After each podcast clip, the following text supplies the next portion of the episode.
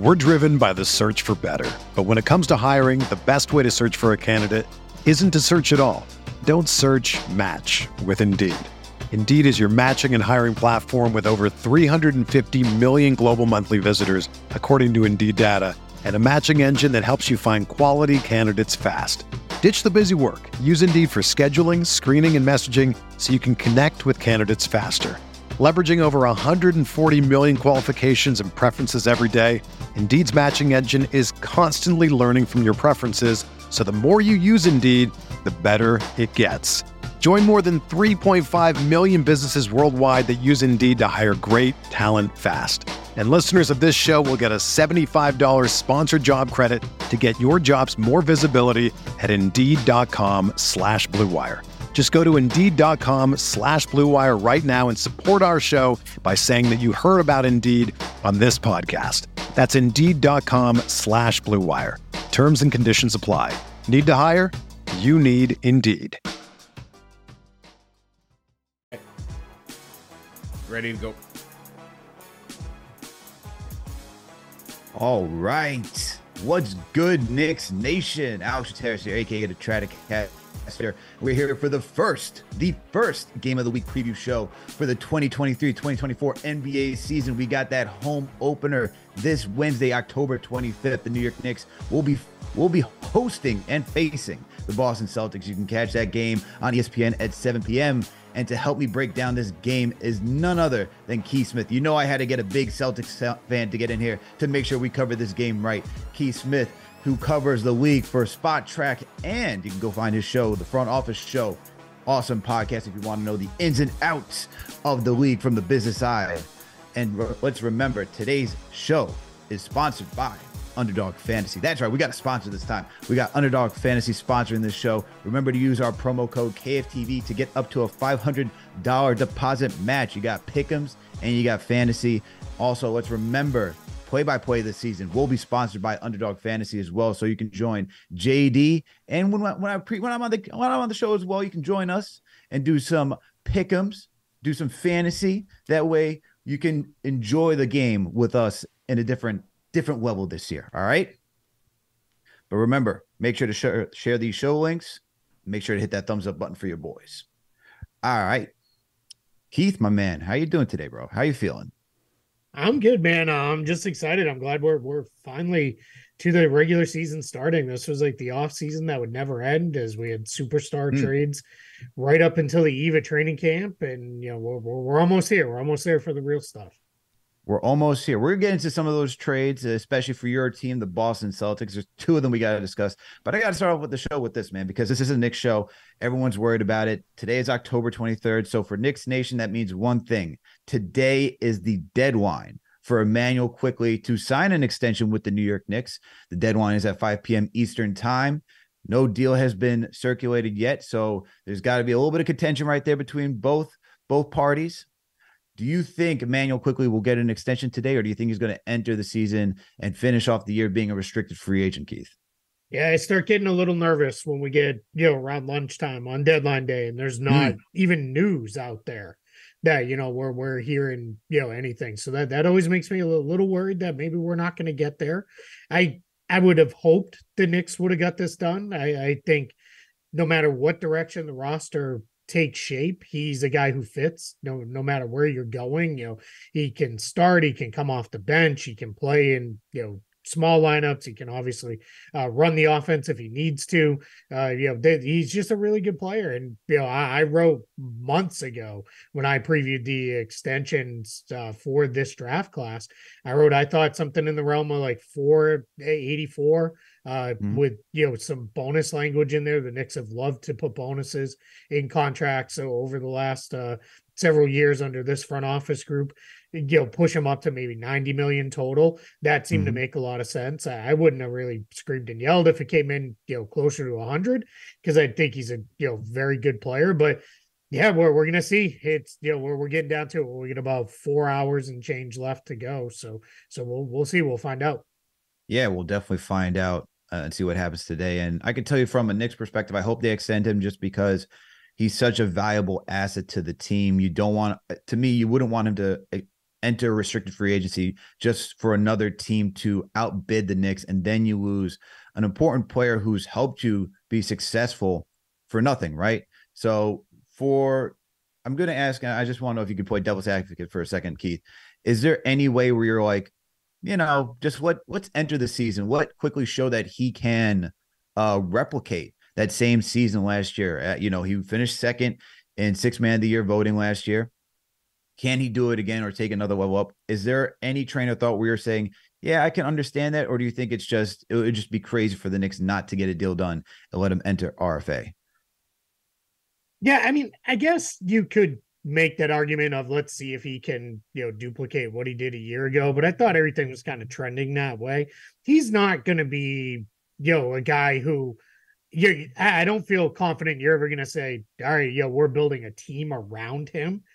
But you don't have to pay him like that, right? We're not mm-hmm. talking a max contract level player here. So, you know, I, I think, you know, when you really get into it from the Knicks side, yeah, maybe the challenge with restricted free agency. Let's say he has another monster year. Let's say he actually wins, you know, uh, uh, six man of the, the year, and let's say you know his scoring average is up, you know, 17, 18 points per game, and efficiency goes up, and all that stuff in a contract year. Now, what happens is you may have a team that comes in and says, you know what, we're in a spot where we can throw him a 25 to 30 million a year offer because our books are clean, we're in a great great place. And maybe a team does something like that. And then all of a sudden, if you're the Knicks, you're like, man, we might have been able to get this guy like 22, 23 million a year. Now we're having to play the restricted free agency game and maybe match an offer, and that gets really messy. So I think you just got to be really, really careful. And you have to be thinking about right now and have your long term plan lined up for all right, if if you know if this does go into restricted free agency, we know what our number is, what our walkaway number is, and where we're willing to go. Yeah, I, I, agree with everything you said right there, Keith. And once again, I just hope that they get a deal done. Just because, look, I, I it's hard for me as of right now, especially with the Donte DiVincenzo signing. You know, there's other there's other players on this team that especially at the guard position. It's tough. You got Jalen Brunson who's going to ask for 32, 36 minutes on this team. Like I said, you just got Donte DiVincenzo on a on a stellar deal for 50 million over four years. You got Quentin Grimes, you got to think about extending as well on this roster. And then when you just keep going down the line, right, right, even Josh Hart, RJ Barrett, like these guys like overlap at the two at the two position. But even when you think about having Quickley on this team and his aspirations of being a starter, it's like I just don't see I don't see how he's long term in the long term future of the Knicks, especially with Jalen Brunson on the team. That's numero uno right there. And I and Thibs is not going to run a small backcourt lineup. So that's for me is like if you already if like if I'm the Knicks, I'm in that position. That's why I'm like I can't I can't go into RFA. I, I just can't because I just know at some point I just or I have a feeling. It's not necessarily I know, but I have a feeling that he's not going to be part of the long term future of this team. So I just need to get a deal done and keep keep him on the book so that way he can be part of like whatever bigger package to get that next player in here, the star, superstar, whoever it may be, that needs to happen. Um, but let's keep the show moving on, Keith. Let's keep the show moving on because I know everyone wants to know about the the season opener between the two most historic franchises in the NBA. You got the New York Knicks facing the Boston Celtics. And let's talk about the big trade that happened first, which is Marcus Smart being shipped out for Kristaps Porzingis. What were your thoughts when you saw that happen? Yeah, my initial thoughts were shock because because I never thought you know Marcus would be the one who goes uh, from the Celtics. He was the longest term uh, Celtic. He'd been there. He'd kind of been through everything with him. It's we, we all draft these guys and then you get attached to them, right? And they they kind of become your guy and he kind of you know was emblematic of everything that Boston wants to be, right? They want to be tough. They want to be scrappy. The you know, they're, they're just your quintessential Northeast city, right? Like it's you know, all right, if we don't win the game, we'll at least win the fight, right? Like it always feels that way. So I feel like with Marcus Smart, that's where where it just was hard to see. But when you had the news earlier in the day of the day of that trade that the Celtics were getting Porzingis, and Malcolm Brogdon was going out, then you heard, all right, that's probably breaking down. That's not going to happen. When Boston pivoted so quickly within a couple hours to trading out Marcus Smart, that tells me there was probably something already in the works uh, with Memphis, whether it was, you know, hey, let's make a bigger trade or we're going to do it this way. Something had to have been uh, in play there because you don't pivot quite that quickly into something else. So I think, you know, shocking, but I get it. They have been, yes, they broke through to the finals a couple seasons ago, but that core group had been kind of beating their heads against the wall of are we going to break through? Are we going to break through? Are we going to break through? And they hadn't quite been able to get there. So I get it was time to try something different. And they're they went, you know, small for big, which is not something you often see. And about mm-hmm. as no, I don't want to say as small as you can go because Marcus isn't that small, but you want about as big as you can get uh, yeah. with Porzingis, and we'll see, you know, how it all comes together. You know, I, I have questions, but uh, I'm optimistic that I think it's going to work. What are your concerns about Kristaps Porzingis? I mean, you already, you already alluded to it. So what are they? Is it the yeah, obviously the health is number one, but what else? yep, that's that's it. That's the first one, right? Because it's not we're not in a position where you need him to play right now. It's you need him to be able to go April, May, and June if this team is going where they they want to be. And mm-hmm. we don't know if he'll hold up that long. I'm not really concerned about the defense. I've seen a lot of people say that. I think over his last couple seasons, he's actually developed into a good defender as long as he's utilized properly. When you had eh, teams had him chasing out at the level of the ball, he was never going to be that guy. Like that that just wasn't who he was. But when it was hey, hey we're, going to use you drop drop back use your size protect the rim. Uh if we play with a second big you know come over on the weak side and help kind of almost in a pseudo roamer type position which boston has utilized quite a bit with robert williams. I think he can be a really solid defender for them in that kind of scheme. And then my other question is He's never been on a team where he's been anything less than really the second option. And on this mm-hmm. team, he's going to be either the third or maybe even the fourth option in some lineups. And that's always a question of how's a guy going to adjust, right? Because that does that turn into, man, instead of touching it every other trip, I'm getting it like every fourth trip in a scoring area. And does that mm-hmm. turn into I got to get a shot up here because I haven't got one up in a while? And sometimes that goes a little sideways. So th- those are the things that I'm a little concerned about. But I think for the most part, everything we've seen so far in the preseason, and in reality, who cares what happens in October, right? It doesn't really matter. But mm-hmm. everything seems to be fitting pretty well. And once again, we're talking to Keith Smith of Spotrac and the Front Office Show. Remember, everyone, to use our remember to support our sponsor Underdog Fantasy, and you can use the promo code KFTV to get up to a $500 deposit match. And remember to hit that thumbs up button for your boys, and remember to share these show links. And salute to Knicks Nation and everyone tuning in right now. We got some of the channel members in here. I see Jamaica Queens in here. I see Gotta Be Legend. Shout out to you, John Del- John Talento. You're in here as well, Junior Karoma. Let's go, baby. Let's go. We see Knicks one today. Let's go. We got Jay from Puerto Rico as well. Salute to all of you for tuning in for the lunchtime hour for the game of the week preview to get ready for this Knicks versus Celtics matchup. All right. All right, Keith, back to it. Look, you talked about it. KP being here, never really been like most is like second option. I mean, I guess you could kind of argue he was like that in between of like second, third option. I mean, you got Kuzma and Bradley Beal on the Wizards, but Bradley Beal missed so many games that you know it was really Kuzma and KP for most of the time. So I I I could agree with that. That usually was the second option for for most of his tenure. Yeah. Um, with the Celtics, there's another there was another deal, which is why it was like okay, I can see the third option, but now I I'm thinking more of him as a fourth option, right? You got Jrue Holiday. You, I did not see this one coming, obviously from a mile away because at the time, it was Damian Lillard to Miami, stalemate. But then once you see, once the Dame Lillard tra- uh, deal broke, then it's like, ah, I can see Boston going in here to get somebody to replace Marcus Smart because look, you lost the heart of that team, you lost the defensive identity of that team with Marcus Smart. You also lost Grant Williams too. We'll, we'll get to some of the, some of the other guys that were lost in the whole, I guess, the explosion and the, the reshaping of the new Celtics team. But you get Jrue Holiday in here, and Jrue was third option on on the on the Bucks, or sometimes a second option, depending on if if Middleton was healthy or not. So for me, I see Jrue as being that third option for the Celtics, KP being the fourth option. But walk me through the the Jrue Holiday trade as well. We're gonna get into the de- details of that as well. Yeah, that one definitely would never have been in play if the Bucks hadn't traded him for Damian Lillard because there was just no way Boston was going to get to him. So I think the interesting thing was I think the Celtics looked at it and said, all right, you know, now we got to figure out how to defend this Milwaukee team, right? They're, they're going to be so hard where uh, Giannis is already a challenge. Now we got to deal with Damian Lillard. Derrick White is really good, but we traded our other guy, right? We traded away Marcus Smart. We need somebody else who can step up and do a lot of things. And I think for the Celtics, you happen to have Malcolm Brogdon, big part of the matching salary. Wasn't really happy because he'd basically been traded uh, to earlier in the offseason before it fell apart.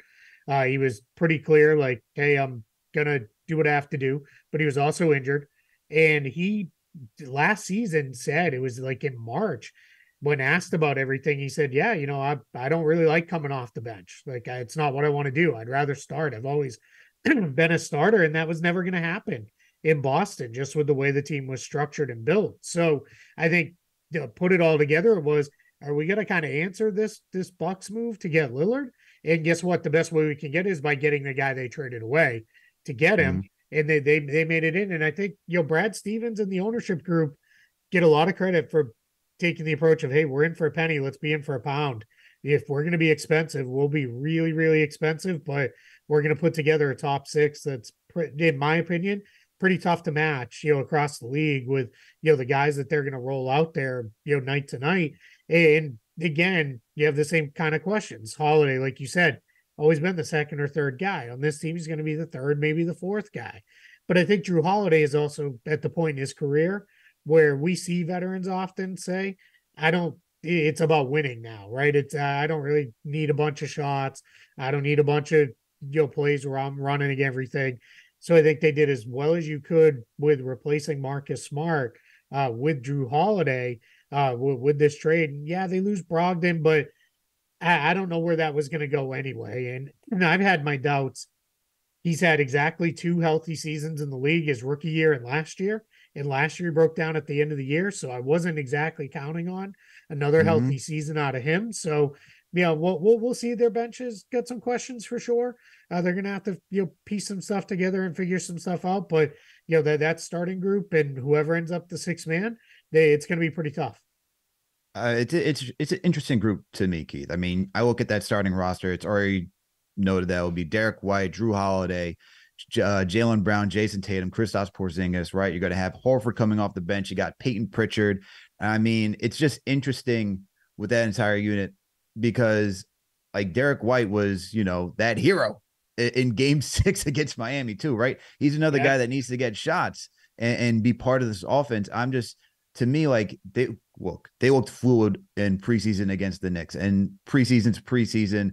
Vibes are immaculate to begin the season, but it's always about January, February. Once you get into the middle of the season, it starts to get a little bit tougher, and guys got to like really lock in and hone in and still keep like what the big prize is. Are, are you confident with how this roster is shaped that they can do that? Because we're talking about major changes for everybody, right? I mean, Derrick White is going from being a guy who's going to get a lot of touches, who's a big part of that offense, to be like, all right, where's my pecking order right now with Jrue and KP? KP, we already know the pecking order is dropping. Jrue Holiday, you talked about, he could be a vet He's a vet. He's he's already won a championship. He's had a lot of experience in the league. He's probably about winning, but still, like there's a little bit of an ego there. I'm not saying he has an ego, sure. but there's a little bit of ego, like where you want to compete, you want to show. And look, he got traded from the Milwaukee Bucks. He's now he was he wanted to retire in Milwaukee. That's what he said.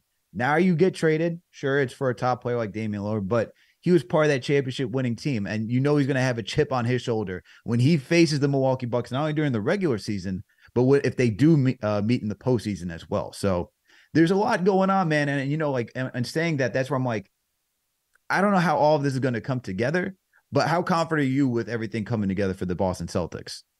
I, I think it'll be bumpy early. Uh, I think it's just going to take them a little while to figure things out. I, I, always go back to that first year that the Heat had uh, Wade, Bosh, and LeBron, right? And it was like everybody basically said, "Well, right off the season, it's over." More, they were like ten and ten or something, like that. And everybody's like, oh, I guess this didn't work. It's just going to take a little bit for everybody to figure this stuff out. The one thing I also worry about is all right, so let's say by the time we get to Thanksgiving or so, all right, we've kind of figured this out. We're starting to hit our stride. Invariably, there's going to be, whether it's injury related, just just the way it goes, there's going to be like a three game losing streak in the beginning part of January or something like that.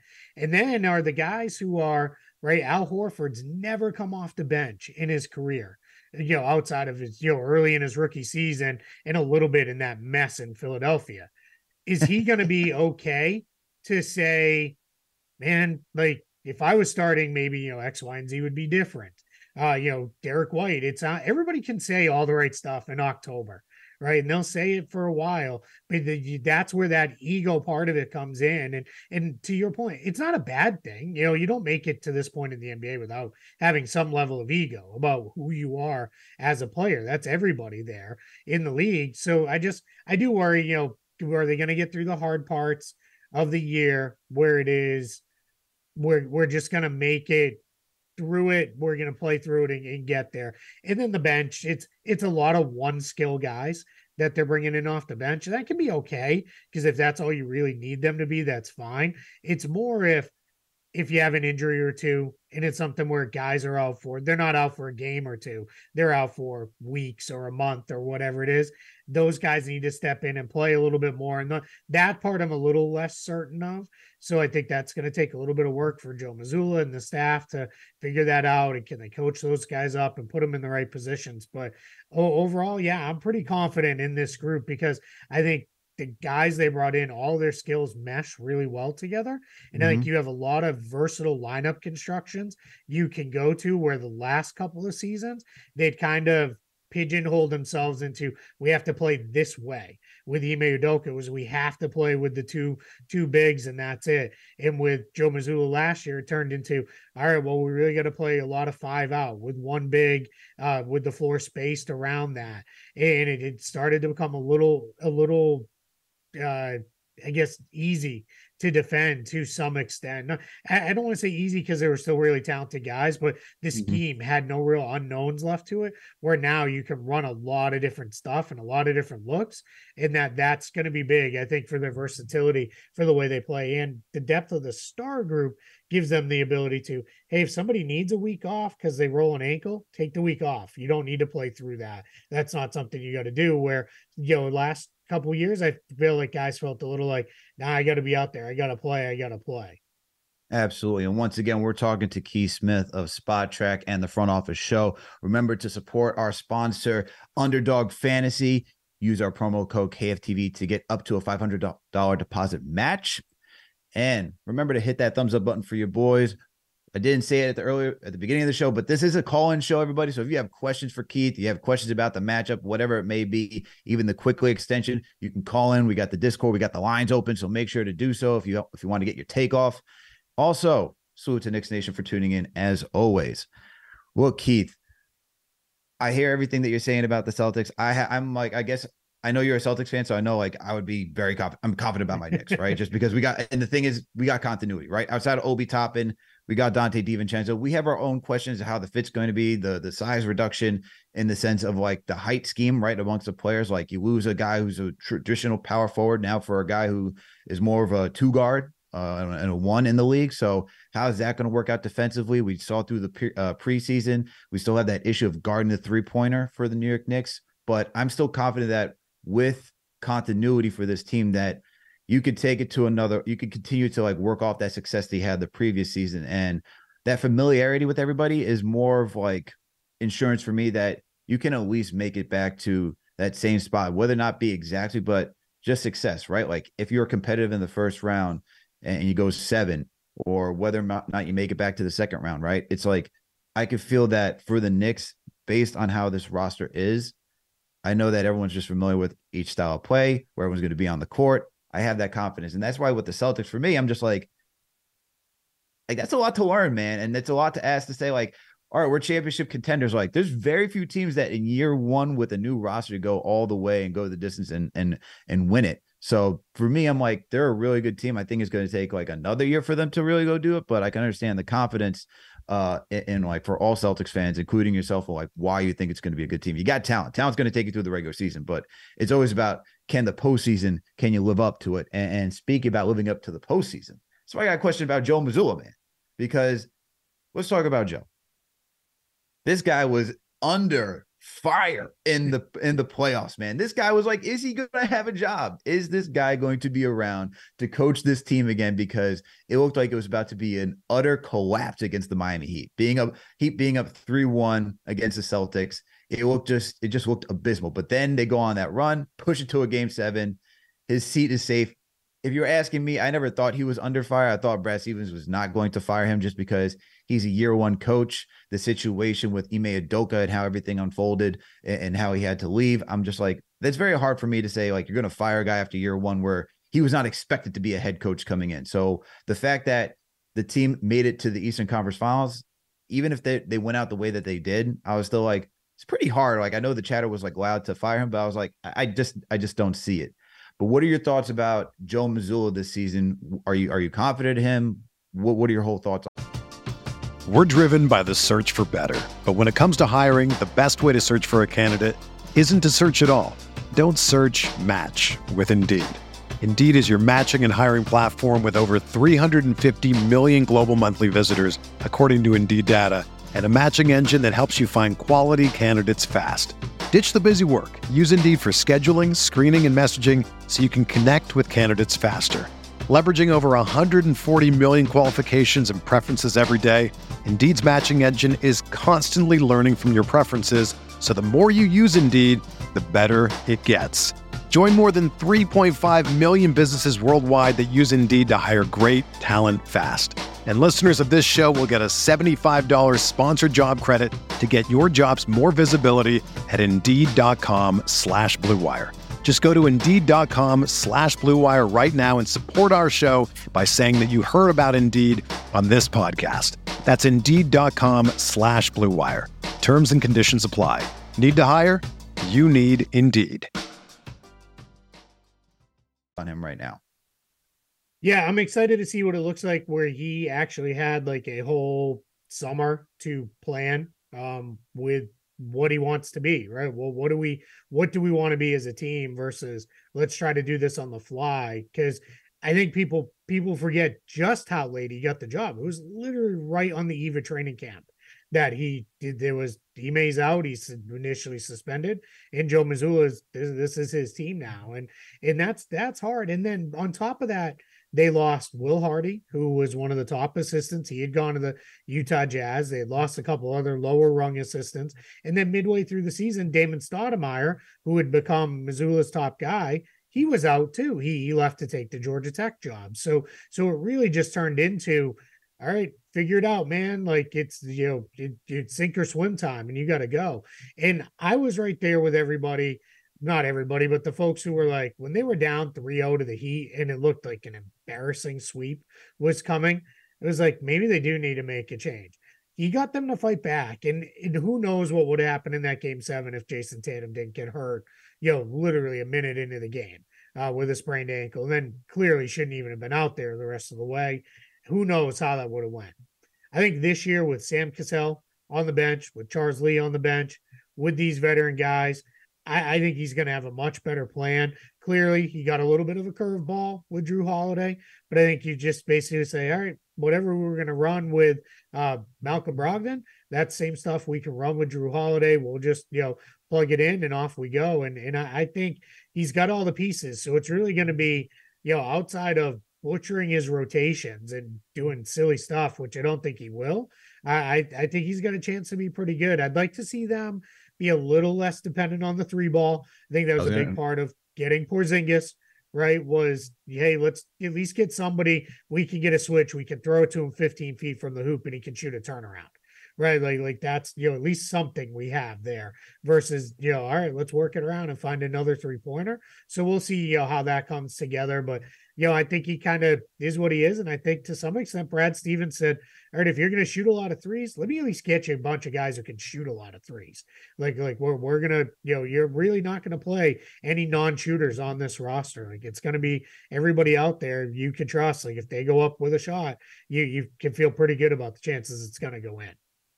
Are, are you, do you like that idea with the Celtics being so three point dependent heavy? Because I know each team has like their own different identity, and the whole purpose like of any team is like we're gonna try to be the best at what we do to like the hundred percent max, but still like I always feel like being a little too dependent without that versatility. It's that's your Achilles heel, right? Yeah, my worry is you just put a lot more variance into everything because every even the best three point shooting teams have cold nights, and if that's all you you do, and that's all you're dependent on, you're when you have one of those cold nights, you're probably going to lose. So that part does worry me. I think the if they what I don't want to see, which I had way too much last year, player breaks down the defense, gets into the paint, doesn't even look to score at the rim. It's an immediate kick out. Like let's try let's take those shots, right? I, I want to see Jayson Tatum continue to become a foul merchant, right? Let's let's get to the foul line, you know, nine, ten times a game. Like, like he's closing in on it.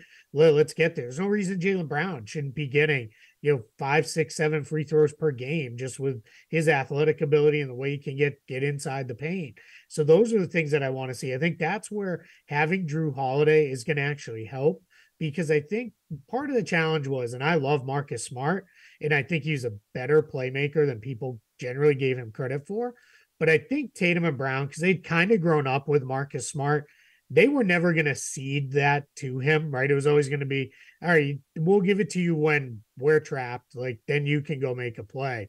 But I think now with Holiday, I think Jrue Holiday is the kind of guy who can say, everybody just calm down. Like, let's settle down. You're one of those games where all of a sudden you had a 10 point lead. It's been back and forth, and now you're up by one he's going to be the guy who's going to be like, everybody just breathe for a second. Like, let's actually run something. Let's run a set. Or he's going to be like, Tatum, get your butt on the block. Like, I will get you the ball. Like, I will find a way to get it to you down there. And that's going to be the interesting developments that I'm looking for because I think they have a little bit more of a versatile offense this year, even if they're still going to be pretty heavily three point dependent.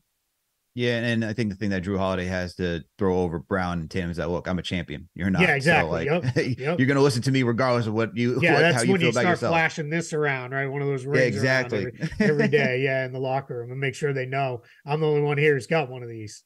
Exactly, not a winning band, but a championship win. Right. yeah, he's got one of those too. So yeah, for sure. But Let's get into this matchup, Keith. Let's get into this matchup. How, how do you feel about the New York Knicks as the opponents and coming into this season, right? Because last year, Knicks owned the Celtics 3 1 throughout the regular season. I was looking forward to that match. I want I just wanted to get through Miami, face Boston. I was like, I felt through the roof confident against. I was like, we got these, we got this team's number. How do you feel about the New York Knicks this season and just the them as the opponent for the home opener? Yeah, I mean, opening night's always a weird night because just you know, and we we even you know, I get it to some extent when people do it with football because it's like one of I was gonna say 16, but one of 17 now. In basketball, like one one of 82, but it's like whatever happens opening night, like people are gonna default back to it one way or another. It's like if team wins and they go on to have a really good, it's like I told you opening night, you know, or if they're bad, it's like everything I thought, you know, could be bad. That said, I think the Knicks are just they're a tough matchup for the Celtics because just because of the size and it's the size across the board, right? It's every position outside of Jalen Brunson, they have pretty good size at, right? RJ Barrett's a big player. Quentin Grimes has pretty good mm-hmm. size on the two. And then Randle and Robinson up front are, you know, they're they're just beasts. That said, last year in the regular season, you know, the Knicks didn't kill Boston on the boards. Like, and that's how they if you if you thought of like, all right, how'd they get three wins? You'd probably think, oh, they probably beat them up inside and ripped down a bunch of offensive rebounds. It wasn't that. The Knicks shot really well and they held the Celtics more or less in check um, offensively. So I think that's going to be the things is can Boston spread them out and can they really hurt them that way? You know, can you get Porzingis to keep Robinson away or is it going to be you can easily see a game where Porzingis takes 10 three pointers opening night because Robinson's not coming above the free throw line, right? Mm-hmm. And there's just that that's going to be how it plays out. But a big chunk of Porzingis, and they've talked about this, is it's not just that he shoots threes, but he'll shoot threes from five feet behind the line. And mm-hmm. what they really want to do is open up those driving lanes, right? Create more, even more space. So it's going to depend, right? Now, if I'm the Knicks, I'm probably like, hey, if we lose because Kristaps Porzingis goes seven to 10 from three, I'm going to tip my cap and I'm going to move on to the next game. You know, so that's going to be an interesting matchup wrinkle there. And then for Boston, you just, you got to get on the boards, especially if you're going to play this, you know, smaller lineup to open the games it is funny. I do think people overrate the lack of size because I love Al Horford and everything he's been for Boston. He's just not a great rebounder. He never has been in his career. So I don't know that that's going to change all that much for them the way they do their work on the glass. You just need Tatum and Brown. Brown Tatum stepped up quite a bit on the boards last year. Brown could do more. He should be a you know six rebound a night guy at a minimum. Um, you know, at this point in his career, but that's gonna you got to take care of that. You got to close out to the arc. You know, the Knicks are gonna come at him in waves with those guards off the bench, right? It's just gonna be here's a new guy, here's a new guy, here's a new guy. Hart backup four functionally for this team. It's not going to matter against Boston. They're not going to play any meaningful size at that position where that's going to hurt the Knicks. I think the Knicks just this is a team they match up really, really well with. Uh, you know, across the board, it's really going to come down to can Boston spread them out and hurt that defense when the the starters and the closers are on the floor.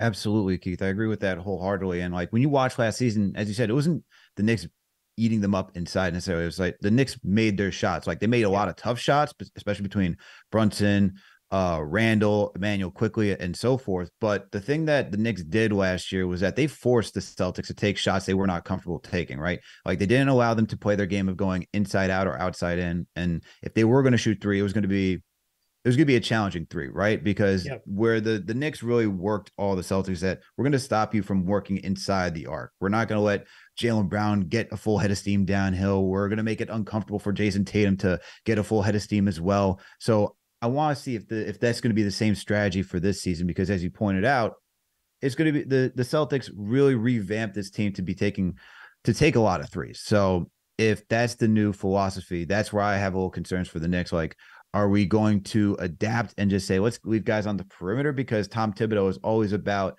let's protect the paint, then we'll close out on the three point shooters. But as we saw in the preseason, even though it was our backups going against the Celtic starters, I'll not too, not, not, not, not, doesn't bode a lot of confidence for me when I'm like, why are we protecting the paint when everybody on that starting unit can shoot, can shoot well enough, right? Especially when it's Brown, Tatum, KP, Jrue, Like those are your best three point shooters, and like Derrick White here or there, but it's like still, that's not not not a lot of confidence for me.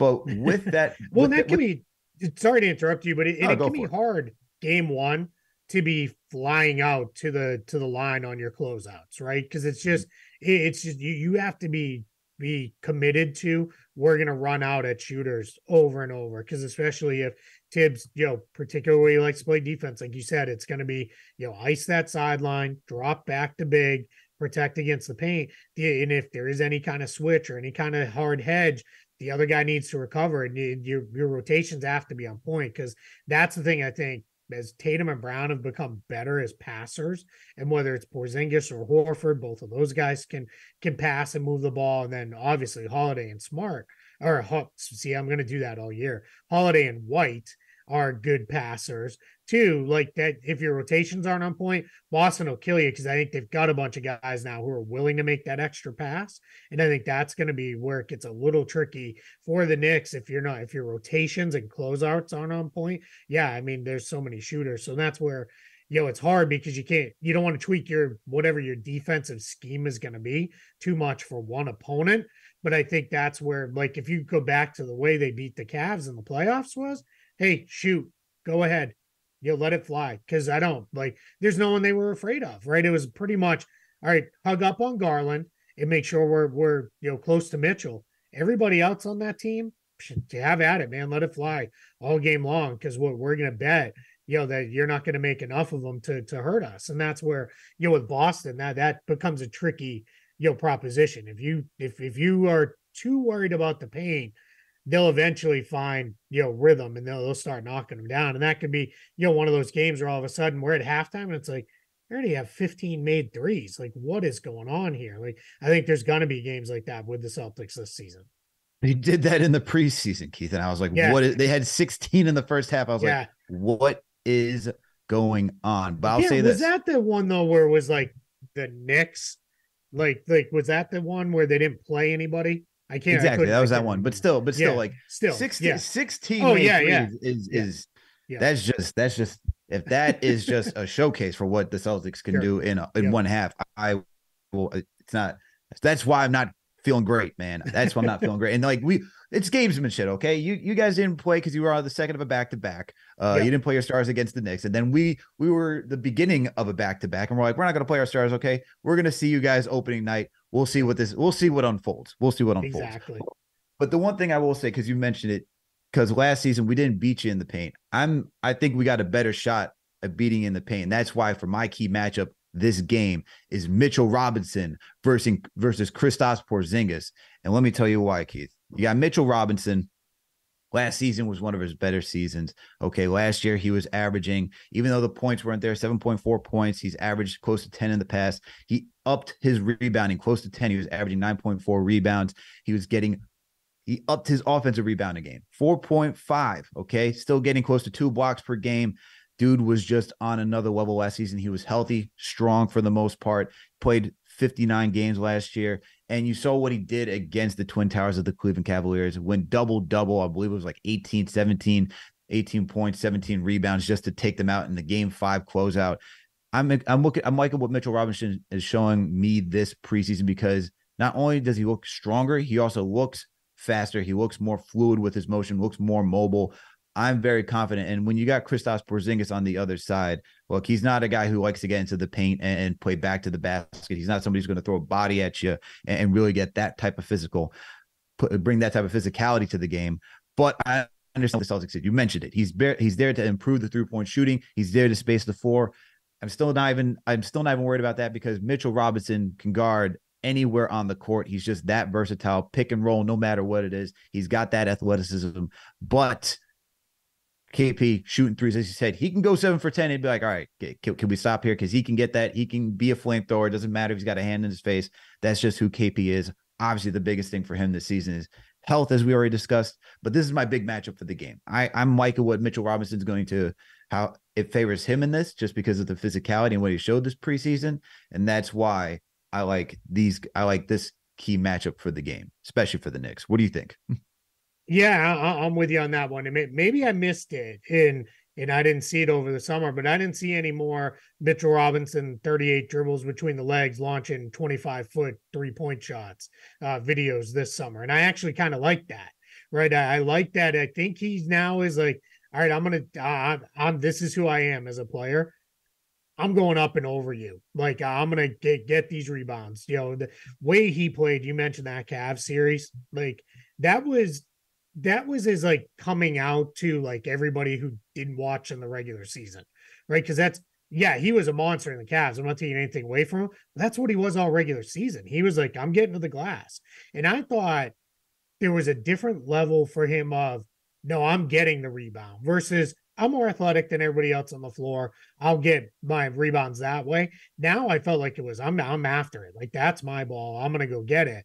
And I think that that's big for him. I thought he finished better. Thought his hands were better last year off passes. Um, I he, there was way too many his first couple years in the league where he fumbled balls out of bounds. It should have been dunks, right, or layups at, at a minimum. And I, I think he finally has really started to round out all that stuff. And defensively, yeah, I mean, it's you know, we're all going nuts, and I did it too over the ridiculous uh, blocked three pointers Wembanyama's getting. But Robinson's been doing that for you know what three four years now. Like he mm-hmm. he he gets out to one or two of those every game. So yeah, if Boston is loses this game because one player kind of kills them, I think it most likely will be Mitchell Robinson. It'd probably be like Jalen Brunson has a huge scoring game and is just making everything. But if it's a if it's a maybe a little bit of the under the radar guy, Mitchell Robinson. For me, my matchup that I'm looking at is Tatum versus Randle because I think Tatum's mm. going to have to guard Randle a lot, and I think Randle has the ability twofold. One, just do what you do. Don't settle for jumpers. Get all the way to the basket, right? Put your head down, get all the way into the paint, make your plays there. And if he can get Tatum into any kind of foul trouble, now you're the whole game changes, right? That becomes a completely different game. But yeah, I, I think it's going to be, you know, th- there's a lot of fun matchups because I mean, you could go with Holiday versus Brunson, right? That'll be really fun. And then, you know, White will pick up Brunson plenty. And then you're going to have, you know, Quickley coming in off the bench. Can anybody match, you know, Quickley and Pritchard? I mean, that those two guys would love nothing more than play clear out. Let us play one on one for, you know, 10 minutes each half and just go at each other. Both of them would love it. And I, I, I have a feeling that would not go very well for Boston. Um, but it's, uh, you know, I just think you know, yeah, there's a lot of fun matchups the way these two teams. Oh, there's a ton. They're such then they're such different teams, right? They're not. This is not one of those where it's like, oh, we're playing our mirror image, right? Like it's more like, all right, these are two very very different teams, and that that to me, you know, it's the old styles make fights, right? Like that's the thing. These two different styles. It's gonna be a lot of fun to watch them go against each other. It's going to be so much fun. We're talking about a team that's ISO heavy centric between Randle and Brunson. And then we're talking about a team that it's not necessarily ISO heavy, but just three point heavy. Like, yeah, Tatum and, and Brown really know how to weave their like their shot selection in with the team. That I got to give the Celtics credit for, even though you guys know the living daylights out of me, man. Being in New York, living in Boston myself, it's just it's it's it's it's it's a pain, man. It's truly a pain. But look, there's there's there's a lot of things, as you said, there's a lot of good matchups. And I want to I want to lean on that Tatum Randle one because that is truly a different that's truly a different matchup, right? Because I look at Randle just being a just overpowering. That's overpowering Tatum. Tatum has gotten stronger over the years, came in as a toothpick. Now he's put on some good muscle, but nowhere near to what Randle is as a power forward. And Tatum, yes, a guy who's played power forward at times, but really a small forward through most of his career with Boston, especially in previous lineups that lineup to me is just saying it's favoring Randle. I know f- physically and just like in the paint wise, but Tatum can easily flip the script on Randle and say, you know what? Let's see. Can you guard me out on the perimeter? Can you keep up with my three point shooting? Because that's that. Like Randle's gotten faster, but Tatum. Look, we're talking about. Uh, I'm gonna give Tatum his credit to being, uh, you know, in the MVP conversation last season. Let's see if he could do it again this year. But Tatum, like, obviously, offensively, both of them can just they're such polar opposites. That's why this you mentioned like this team is just so interesting, man. It's just so they're so polar opposites. But the Randle Tatum thing, that's going to be interesting to watch it as well. Yeah, I mean Boston's best hope is you get the Randle, which when it's not going good is 20 dribbles and a contested 15 foot pull up.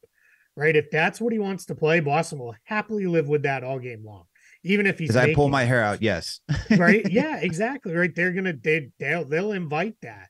You know, I, I think you'll see not full drop, but you're gonna see Tatum. He'll give him a little bit of space because it'll be all right. I'm going to give you a little bit of space, and then if it really starts getting sideways, they'll go big. They'll come with Horford. They'll play Horford alongside Porzingis, and they'll say, "All right, we needed to get a little bit more size to try to get this under control." But yeah, that's why I think if I'm the Knicks, I want Julius Randle.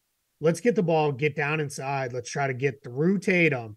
See if you can pick up a couple early fouls on him because he will do that every once in a while. He'll still commit an early foul or two, and it'll get a little messy. So let's let let's see if that's the way that goes. Because then that throws everything out of whack for what the Celtics have planned. Absolutely. So a few more things, and then we're gonna wrap and get out of here, Keith. We got I gotta focus in on Holiday because there's two there's two key aspects for Holiday. One, how is this gonna how's the how will Holiday change the Tatum and Brown approach to like I know you say like calm down, like get these guys in their sets, like you mentioned it earlier in the show, but how is he really gonna change the Tatum and Brown approach? Because usually in the past it's always been like, all right, Marcus Smart, you bring it up, but as you as you mentioned, Brown, you're really running the offense. Tatum, you're really running the offense. The way they staggered both those guys throughout the middle of the games, it's like it's just their show, right? And everyone else is just supposed to follow suit. So how is that going to change with Jrue Holiday now? Yeah, I think it'll be somewhat similar. They're still going to play through Tatum and Brown in the half court quite a bit. I think what Holiday will do a good job is all right, hey, we got to make sure the big guy gets a touch, right? Like let's let's make sure. Like I'm gonna I'm gonna call a set here, and we're gonna run something where I if I have to hold it an extra beat or two, I'm gonna do it to make sure Porzingis is involved, And we're going to call something to make sure he gets there. Defensively, we know he's going to be lights out because he always is. That's just what he does. But offensively, I think too, what you're going to see now is just a, he's a he's enough of a better off the dribble playmaker uh, for others and a scoring for himself than Marcus Smart was. So I think what you'll see is it'll be all right, ball swung to him. The defense doesn't bend away from Jrue Holiday the way it does against Marcus Smart. So you're going to either see he's going to draw help uh, to him or draw the hard closeout, then he can make a play off the dribble that might not have been there otherwise. Um, that'll be a be a big part of things too. And then just as a spot up guy, you're not the teams even when Marcus Smart was in a good shooting stretch or had a good shooting year, which he did have a couple, teams were still that's the spot where we're sending help. We're going to send the help off him and make Tatum or Brown's life harder. You can't do that quite as easily with Jrue Holiday just because he's a good shooter. And I will say, as much as I said, I'm a little nervous with Holiday. All right, what's it going to look like now you're the third or fourth option on the floor? He has played his basically his entire uh, productive major years of his career as kind of the off another major player. So Giannis or Anthony Davis when he was with New Orleans, he knows how to be like, all right, they've got it. They're going to be the setup guy. I got to find my spots on the floor. And that's what I think will take a little bit of the time to figure out is, all right, well, I can't run to my spot because Porzingis is already there. Or, or all right, I want to be up here on the elbow, but Derrick White's already spaced to the. That's where it's just going to take a little while for those things because as much as NBA offenses have set plays and calls, a lot of it is or a lot of it is concept based more than true run a full set all the way through. It's all right. Here's the concepts we want to run. Here's how we get into them. And then from there, it's all free flowing. And that's what's going to take a little while. I expect there to be plays where it's like, oh, we have three guys all occupying the same roughly area of the zone here for the Celtics because they're just not used to playing together yet. And that, that'll take a little bit of time to iron itself out. Last question I got for you, Keith, before I ask you like who wins the game. Uh you got Holiday, you got Derrick White. I know there it's going to be who, who's going to guard Jalen Brunson throughout most of the matchup. And is this the best defensive backcourt in the NBA? Yeah, my guess is they probably go with Holiday on him to start. He he's not that Derrick White is not a good on-ball defender because he is, but I think they also like Derrick White as a help guy a little bit. But they're both going to see plenty of time on Jalen Brunson. It'll be you know the two of them in Boston. I, I think they will do. I, I outside of Porzingis, so I think they're going to leave to kind of play almost a one-man zone where he hangs out around the basket area.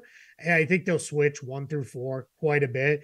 So I think Holiday picks him up the most. Derrick White will see him plenty too, but I think Holiday will be there. As to your second question, it, it may sound like I'm a homer here, but it's hard to pick anybody but they're two all defensive guys. So when you when you have two all defense guys in the same backcourt, it probably is the best defensive backcourt in the league. And you know, I, I struggle to find one that's better. I also think one other part of it, why it makes it, they both play right? These are not guys you're worried about. Well, they're probably going to get in, you know, 50 games a piece. Like they're on the the court most nights. So, so yeah, I, I, think the combination of availability and skill, yeah, they're the best defensive backcourt for my money in the league.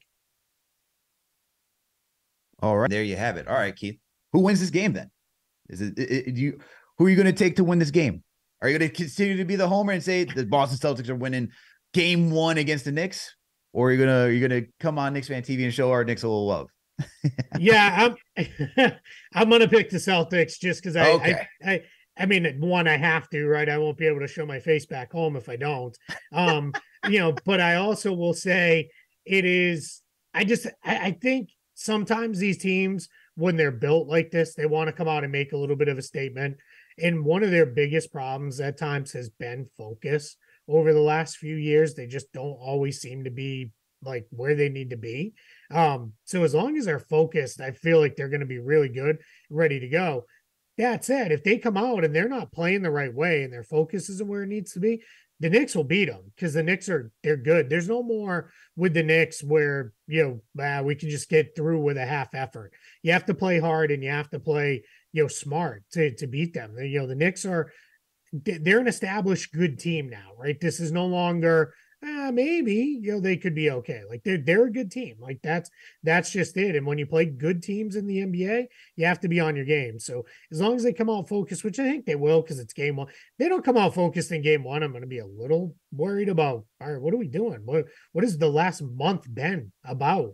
You know, if if you're not ready to go game one, so so we'll see what it looks like. But yeah, I'll pick the Celtics, but it's probably going to be some ridiculous buzzer beater overtime nonsense because it just seems like oh you get God. at least one or two of those between these two teams every year. Uh, that's that's all I need, man. Another overtime game. I was at both of them at TD Garden last year. I was at the one where it was just single overtime. I was at the double overtime game where it was a Immanuel Quickley show, but good lord, man, that's just all we need, right? Another season opener like two years ago, where it's another OT game against this Boston Celtics. Man, can't can't have anything calm and easy between these two teams, but I, I wouldn't be surprised any other way. I'm going to choose the Knicks though. I'm going to choose my Knicks. Tom Thibodeau was not pleased with how preseason looked defensively. I know he is reaming those guys out like, look, we are playing a top tiered team. They're competing for championship aspirations. Let's go out there and show who we are on this on our home floor. So we're not going to let the Boston Celtics just walk in here opening night and take the dub. I'm going to go with the New York Knicks. I think they're just ready. I think the toughness, the grittiness, especially with Jalen Brunson, he's a guy who's never settling for anything. And I think the rest of the team has something to prove too, man. They went out. It was a tough out last year against the Miami Heat. I think they want to show that they're still this team that is going to be reckoned with in the East, and they're going to come out correct and ready to play. So, with that being said, Thank you for everyone for tuning for KFTV for the game of the week preview. All right, we're doing these. We're back, baby. We're back. Game one of the season. You know, I had to bring on my guy Keith Smith to break this game down. Biggest Celtics fan that I know. Keith, thank you for coming on the show. Please let our listeners know where they can find you if you got any content or anything to promote.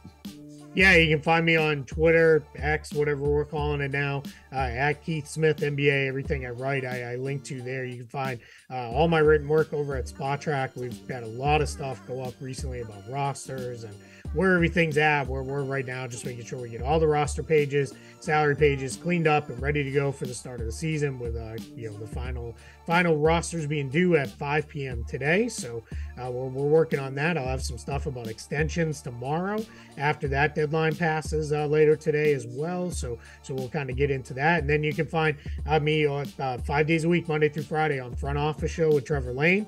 Uh, we talk about the entire league. We break down all the latest news and notes. We get into transactions and trade rumors and all that stuff. And then just, you know, with Game Star, when we talk about games and what we're seeing from teams and everything like that. So a great time to get in over there if you're interested. How a Celtics fan and a Lakers fan do a show together is beyond me, but you guys make it work.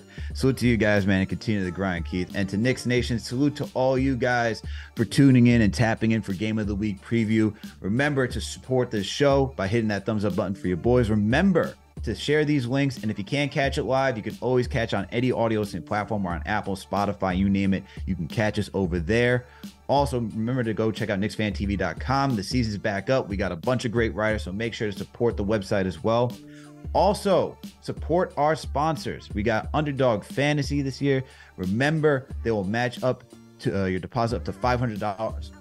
Five hundred dollars your first your first deposit, and use a promo code KFTV when you do so. You can also catch JD, and even when I'm on there for the preview for any show, we'll be choosing uh, we'll be choosing our picks for every play-by-play and preview pregame show that we do.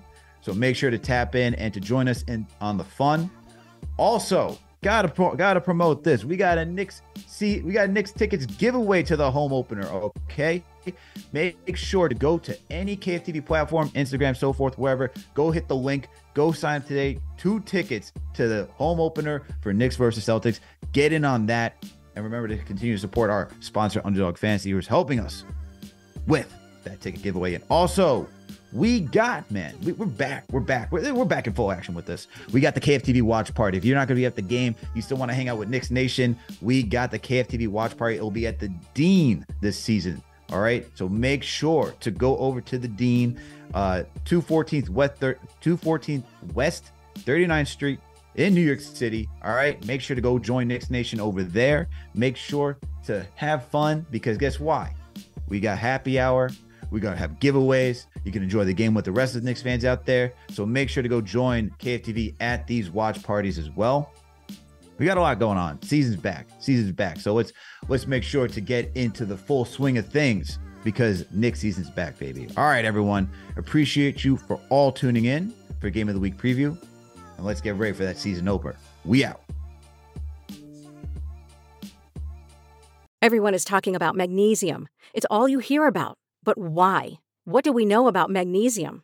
Well, magnesium is the number one mineral that 75% of Americans are deficient in.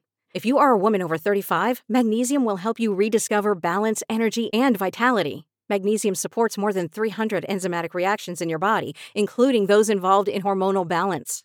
From functional medicine doctors to mental well being and female hormone experts, we all know that magnesium is the one mineral to improve all aspects of well being and health. But which one?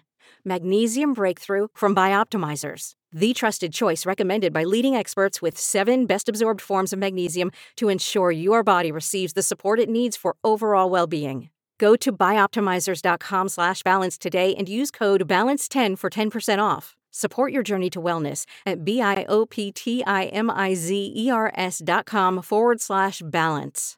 Magnesium Breakthrough from Bioptimizers, your foundation to optimal health and vitality.